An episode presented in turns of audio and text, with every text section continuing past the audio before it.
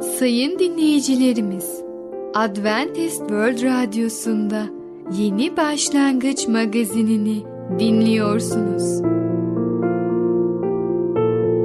Yeni Başlangıç magazinine hoş geldiniz. Önümüzdeki 30 dakika içerisinde sizlerle birlikte olacağız. Bugünkü programımızda yer vereceğimiz konular iyi haber, kilo verme, New Mexico ve dönüş.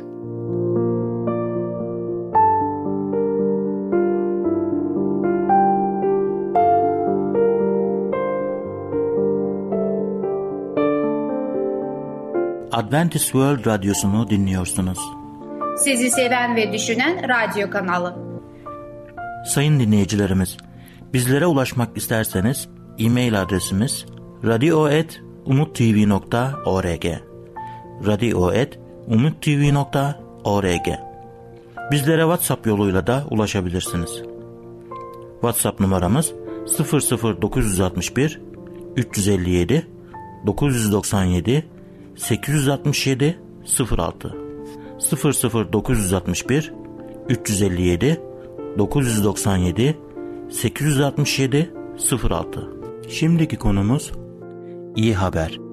Dünyanın en çok ihtiyacı olan haber nedir?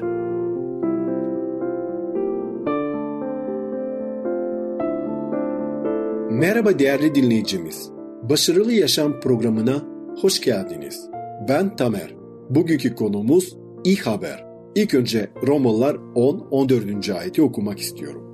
Ama iman etmedikleri kişiyi nasıl çağıracaklar? Biliyor musunuz? Çin'de her gün 30 bin kişinin İsa Mesih'i Rab ve kurtarıcı olarak kabul ettikleri bildirilmiştir. Bu gidişle bu büyük tanrısız ulustaki herkesin İsa Mesih'e iman etmesi çok uzun sürmez diye düşünüyorum. Bir daha düşünün. Bir milyardan fazla nüfuzu olan bu ülkede Mesih'in kendileri için ölmüş olduğu o değerli canların her birine erişmek belki de 10, belki de 20, belki de 50 veya 100 yıl sürebilir. Esinlik müjdesini bildirenlerin ayaklarına güzel denilmesine şaşmamalı. Göklerdeki babamızın tüm insanlığın kendisine onu kabul edecek, herkese karşılıksız verdiği kurtuluşun iyi haberini duymasını özlemini çekiyor. Dünyada şimdiye kadar bildirilen en harika mesaj olan İncil'le dünyanın her yanına gitmelidir insanlar. Markus 16-15'te de bunun için bize söylüyor. Müjdeyi duyup ona olumlu yanıt verenler de kurtuluş mesajını taşıyan müjdecilerin ayaklarına, güzelliğine tanıklık edeceklerdir. Haber medyasının İsa Mesih'in günahlarını kurtarmaya ve göklerin egemenliği için insanları çağırmaya gelmiş olması olan iyi haberi bildirmeye adanmış olması gerekir. Ama haber medyası bu büyük sonsuz gerçekler konusunda çok sessiz ve maalesef yetersiz kalıyor. Peki bize İncil ne söylüyor? İsa Mesih hakkında biz ne öğreniyoruz?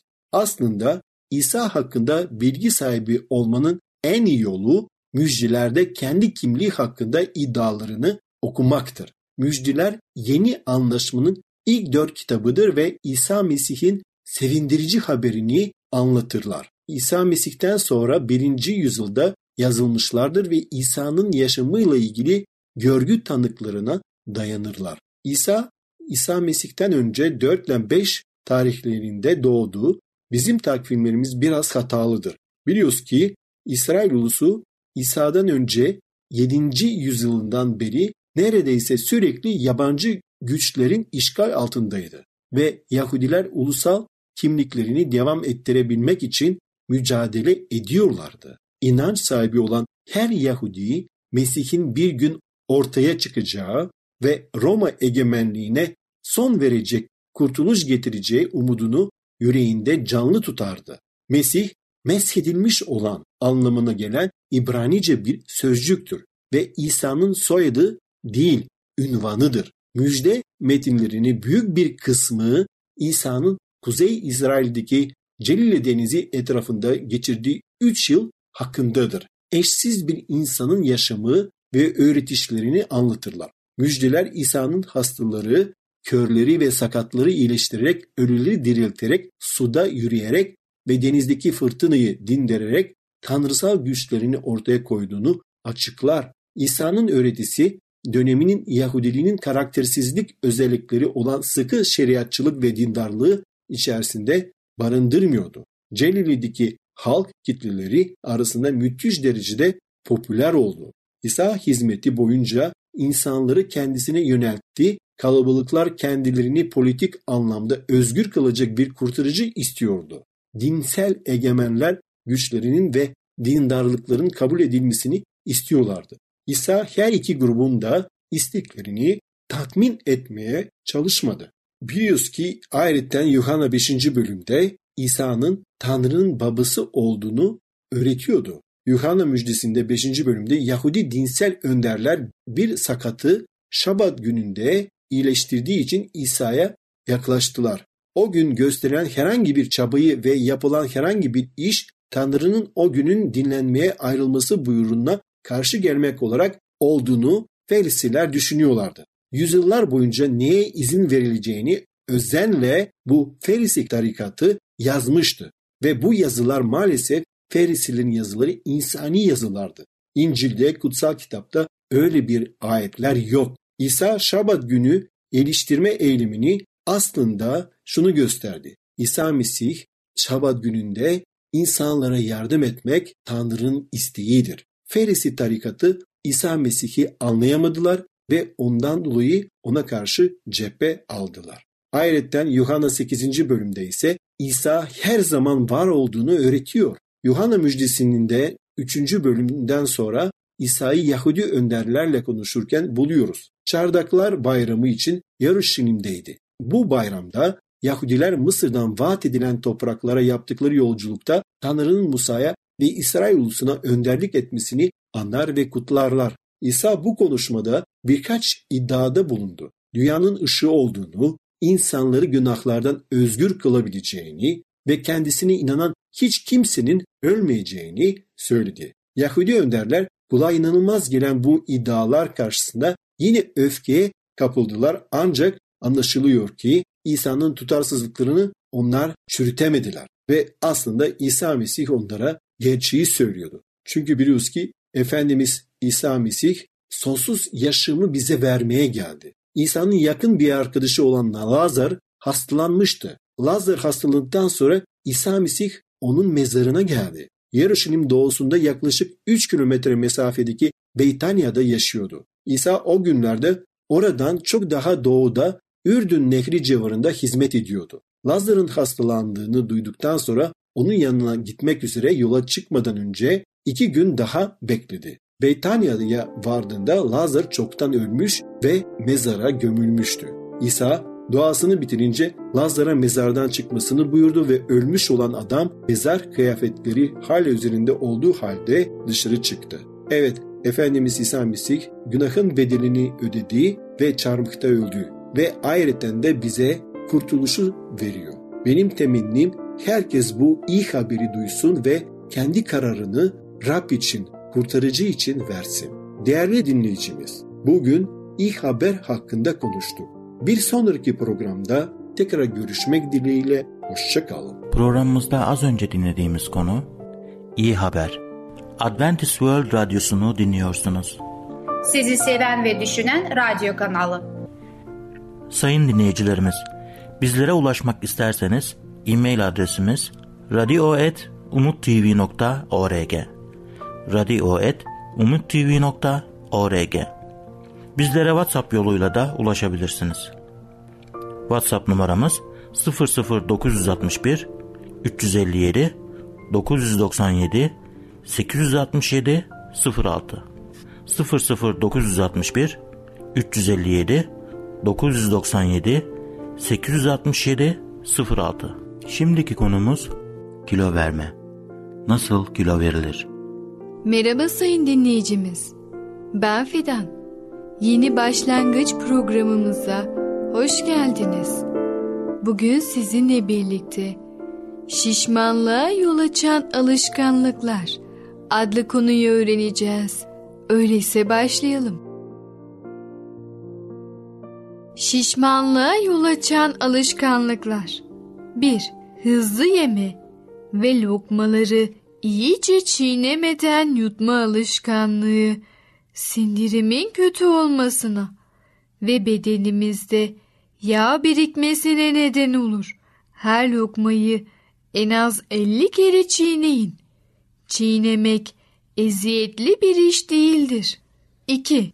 Yemeklerde sıvı tüketmek, sindirim ve hormonal sistemlerimizde düzensizliklere yol açar. Yemeklerle birlikte içtiğiniz su bile olsa sizi şişmanlatır. 3. Tatlı, unlu mamuller yemek. Sindirim sistemimizin emici duvarlarının nişastayla kaplanmasına ve bedenimizde üretilen sümüksü maddenin artmasına neden olur. Üstelik tatlılar kilo almayı hızlandırır. Kurutulmuş meyveler, ayçiçeği ve kabak çekirdeği ve az miktarda kabuklu yemiş yemeniz en iyisidir. 4. Sürekli abur cubur atıştırma alışkanlığı bedeninizin belli sistemleri üzerinde çok fazla baskıya neden olur ve bu sistemlerin başka önemli işlevleri yerine getirmelerine engel olur. Siz ağzınıza bir şey atar atmaz tat organı olarak görev yapan diliniz beyninize bir mesaj gönderir ve anında pek çok mekanizma devreye girer. Bunlar arasında her ihtimale karşı bedeninizin savunma mekanizması da vardır. Lökositler bedeni temizleme ve sağaltma görevlerine ara verirler ve ağızdaki yiyeceğin yakında gelmesinin beklendiği midenin çevresinde toplanırlar. Herhangi bir tehlike bulunmadığı ve lökositlere ihtiyaç olmadığı anlaşıldığı zaman lökositler geriye bıraktıkları işlerinin başına dönerler. Eğer çok geçmeden ağzınıza bir parça daha yiyecek atacak olursanız bütün bu süreç tekrarlanır.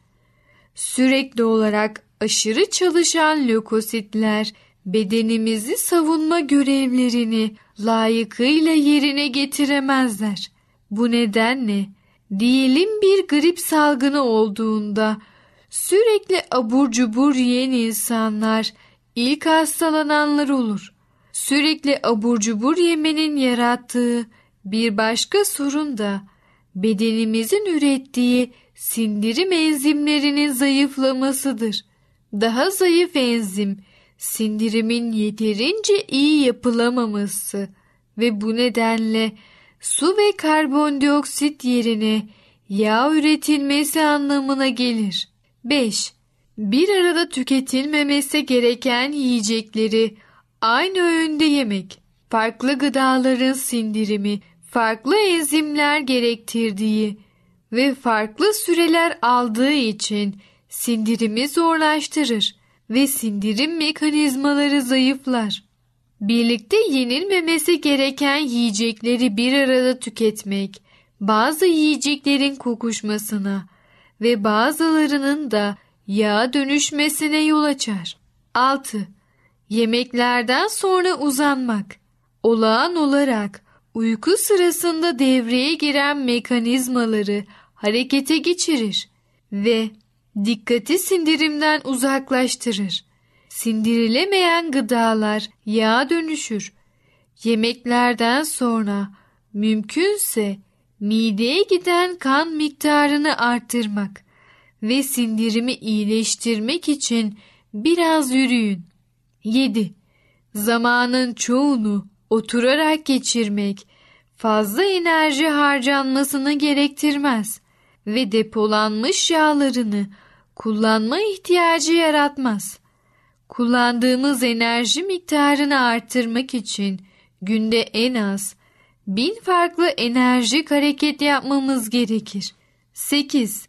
Televizyon seyrederken yemek yeme alışkanlığı yemek yemenin mahremiyetini bozar. Eski diyetisyenler yemek yerken sağır ve dilsiz olmamızı öğütler. Eğer televizyon seyrederken yemek yersek beynimiz şaşırır. Aynı anda hem ekrandan gelen bilgileri işlemek hem de sindirim sürecini yönetmek zorundadır. Bu durum sindirimimizi etkiler ve aşırı yememize neden olur. 9. Can sıkıldıkça yemek yeme alışkanlığı az yemeği unutmamıza neden olan şeylerden biridir. Stres altındayken asla yemek yemeyin. Karaciğerimiz strese ilk tepki veren organlarımızdandır ve safra tüpleri daralır. Bu koşullarda safra ince bağırsaklara ulaşmaz ve yiyecekler sindirilemez. 10. Yatmadan önce ve geceleri yemek yemek zararlıdır. Çünkü bedenimizdeki bütün mekanizmalar bedenimizin tamamının yenilenmesine ve hücrelerimizin onarılmasına yönelmiştir. Sindirim organları geceleri sindirim için gereken enerjiye sahip değildir.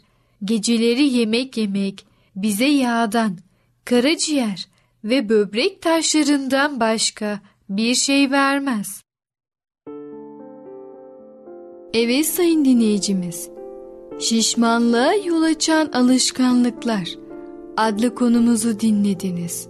Artık nelerin şişmanlığa yol açtığını biliyorsunuz. Siz de bu kötü alışkanlıklarınızdan kurtulun. Bir sonraki programımızda tekrar görüşene kadar kendinize çok iyi bakın ve sağlıcakla kalın. Programımızda az önce dinlediğimiz konu kilo verme. Adventist World Radyosu'nu dinliyorsunuz. Sizi seven ve düşünen radyo kanalı. Sayın dinleyicilerimiz, bizlere ulaşmak isterseniz e-mail adresimiz radio.umutv.org radio.umutv.org Bizlere WhatsApp yoluyla da ulaşabilirsiniz. WhatsApp numaramız 00961 357 997 867 06 00961 357 997 867 06 Şimdiki konumuz New Mexico ve dönüş. Doug mağaraya neden dönmek zorunda kaldı? Değerli dinleyicimiz merhabalar. En Zengin Mağara Adamı adlı programıma hoş geldiniz. Ben Ketrin. Bugün sizinle birlikte New Mexico ve Dönüş adlı bölümü devam edeceğim. Önceki bölümde hatırlarsanız Doug amcasının Harry yanına gitmişti. Orada yeni bir Kızılderili arkadaş edinmişti. İsmi de Ken. Ken, Washington'da üniversiteye gidiyordu. Fakat yarı yıl tatil için evine gelmişti ve Doug onu bira içmeye ikna etmişti. Biralar aldılar ve kendilerini kırda buldular. Bir iki gün sonra yine aynı şekilde tekrarladılar. Yalnızca bu kez daha az ısrar etmem gerektiğini söylüyor Doug. Hafta bitmeden hem barı birkaç kez ziyaret etmiş olduk hem de ona maya ve malt şurubuyla 18 litrelik damacanada kendi birasını yapmaya öğretmiştim. Zavallı Ken okuluna hiçbir zaman dönmedi. Sadece Ken için değil kendim için de zamanım daha azını dükkanda çalışarak geçirmeye, bunun yerine motor sürmeye, içmeye, kızların peşinden koşmaya ve başımı belaya sokmaya başlamıştım. Gitgide kontrolden çıktıkça mutsuzluğum da arttı.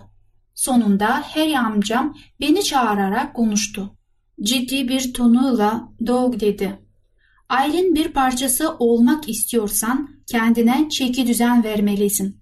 Aksi halde gitmen gerek. Amcamı hiç bu kadar üzgün görmemiştim ve kendimi berbat hissettim. Birkaç gün sonra saatimi 20 dolar karşılığında rehine bırakarak kendime yeni bir sırt çantası aldım ve otostopla Kaliforniya'daki mağarama geri döndüm. İşleri yine gözüme yüzüme bulaştırmıştım. Mağaraya gitmeden önce Palm Springs'te mola vererek kendime erzak aldım. Marketten çıktığımda biri bana seslendiğini duydum. Hey Doc! Arkama döndüğümde Jim'in orada durarak dikkatle bana baktığını gördüm. Bu Jim ben 15 yaşındayken bana Tapkaos Kanyo'daki mağarasını gösteren adamdı. Kafasını kuşkuyla sallayarak gerçekten sen misin Bachelor dedi. Ya tabii ki benim diyerek onayladım. New Mexico'daki bir Kızılderili arazisine yeni geldim. Anlaşılan Jim bana şeytan elması getiren arkadaşlarından haberi almıştı. Sırıtarak hepimiz öldüğünü sandık dedi. Mağarandaki şeytan elması partisinden sonra seni göremedik. Günlerce cesedini aradık ve sonunda vazgeçtik. Hayatta olmana sevindim. Teşekkürler diye mırıldandım. Bütün olay zihnimde yeniden canlandı ve kendimi düşürdüğüm gülünç duruma düşündükçe kendimden utandım. Biraz endişeyle değerleri ne durumda diye sordum. Jim pek iyi değil dedi. Mark yanan kömürlerin üzerinden yürüyerek ayaklarını yaktı. Bu yüzden hastaneye kaldırıldı. Ama şimdi çıktı. Devam etmek istemiyor gibiydi. Peki ya Brett? Ona ne oldu diye ısrar ettim. Jim sadece kafasını salladı. Uzun bir sessizlikten sonra hiç kimse bilmiyor dedi. Steve bana sis sızdıktan sonra kendisinin mağarada uzanarak uykuya daldığını anlattı. Ertesi sabah uyandığında herkes gitmişti. Brad pekala kanyonun dibinde bir yerlerde olabilir. Benim de öldüğümü sanmalarına şaşmamalı. Üzüntüyle o gece kanyondan aşağı uçuşumu düşündüm ve nasıl olup da sağ kaldığımı bir kez daha şaşırdım. O gün patikadan yukarı mağarama doğru yürürken çok ciddi şekilde düşündüm. Dualarımda ne kadar bahane bulmaya çalışsam da yanlış yaptığımdan hem kendimi hem de çevremdeki insanlara incittiğim fikrinden kaçamıyordum. Aptallığım Red'in canına mı mal olmuştu? Mağarama yürüdüğüm bütün yol boyunca suçluluk duygusu sırtımdaki çantadan çok daha fazla ağırlık verdi. Sonunda üçüncü vadiye ulaştım. Patikadan ayrılarak mağaraya yöneldim ve birdenbire durdum. Patikadaki büyük bir kayanın etrafında dolanırken az kalsın genç bir adamla çarpışacaktım. Bir an afallayarak durduk ve birbirimize baktık. En sonunda ben selam dedim. Adım Doğuk. Ben de Glenn diye cevapladı. Birbirimize başla selamladık. Burada ne yapıyorsun diye sordum. Burada yaşıyorum dedi. Nerede? Sıkılgan bir şekilde mağaramda diye yanıtladı. Baş parmağını omzunun üzerinde bükerek gerisinde bir yeri işaret etti. Jim ve Sunny'i tanıyor musun diye sordum. Ha ha. Bu adamın nesi var ki diye düşündüm. Konuşmayı bilmiyor mu? Şimdiye kadar her defasında soru oyundan hoşlanıyor gibiydi. Ben de sırıttım. Ben de buraya yaşamak için geri döndüm. Yerim şu büyük kayanın altındaki mağara diyerek ilerideki göze çarpan kayayı işaret ettim. Onunla konuşurken dikkatle inceliyordum. Yaklaşık 1.70 boyunda küçük bir adamdı. Dağınık bir sakallı ve keskin bakışları kahverengi gözleri vardı. 25 yaşlarında gibi görünmesine rağmen açık kahverengi saçları tepesinde seyrilmiş ve biraz açılmıştı. Açık havadan yaşamaktan teni esmerleşmişti. Bu kişinin bir şeyleri ilgimi çekti. Konuşma isteksiz oluşu bende sanki bir sır saklıyormuş izlenimi uyandırmıştı ve bu sırrı merak ediyordum. Daha sonra anne babasının Hindistan'a giden sağlık misyonerleri olduğunu öğrendim. Hindistan'daki insanlar ve okullar öyle farklıydı ki ailem Amerika'ya geri döndüğünde alışmakta güçlük çekmişlerdi. Amerikan çocukların yanında kendini rahatsız hissediyordu ve her şeyi kendine saklıyordu. Parlak zekası ve yeteneklerine rağmen hiç evlenmemişti. Şimdi ise hayattan kaçıyor gibiydi. Sonradan öğrendiğimize göre ikimiz de vadinin tek sakinleriydik ve bu durum birkaç ay boyunca öyle kalacaktı. O benim konuşkan tavırlarımı sevmişti. Onun gizemli sessizliği de benim ilgimi çekmişti.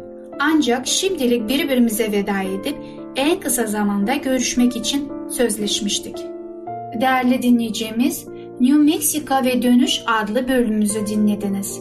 Hikayemize bir sonraki programda devam edeceğiz. Şimdilik hoşça kalın. Programımızda az önce dinlediğimiz konu New Mexico ve dönüş. Adventist World Radyosu'nu dinliyorsunuz. Sizi seven ve düşünen radyo kanalı. Sayın dinleyicilerimiz, bizlere ulaşmak isterseniz e-mail adresimiz radio.umutv.org radio.umutv.org Bizlere WhatsApp yoluyla da ulaşabilirsiniz. WhatsApp numaramız 00961 357 997 867 06 00961 357 997 867 06 Gelecek programımızda yer vereceğimiz konular merhamet ve karakter, ışığını yaymak, New Mexico ve dönüş. Yeni Başlangıç adlı programımızı pazar, salı ve perşembe günleri aynı saatte dinleyebilirsiniz. Bir programımızın daha sonuna geldik. Bir dahaki programda görüşmek üzere, hoşçakalın.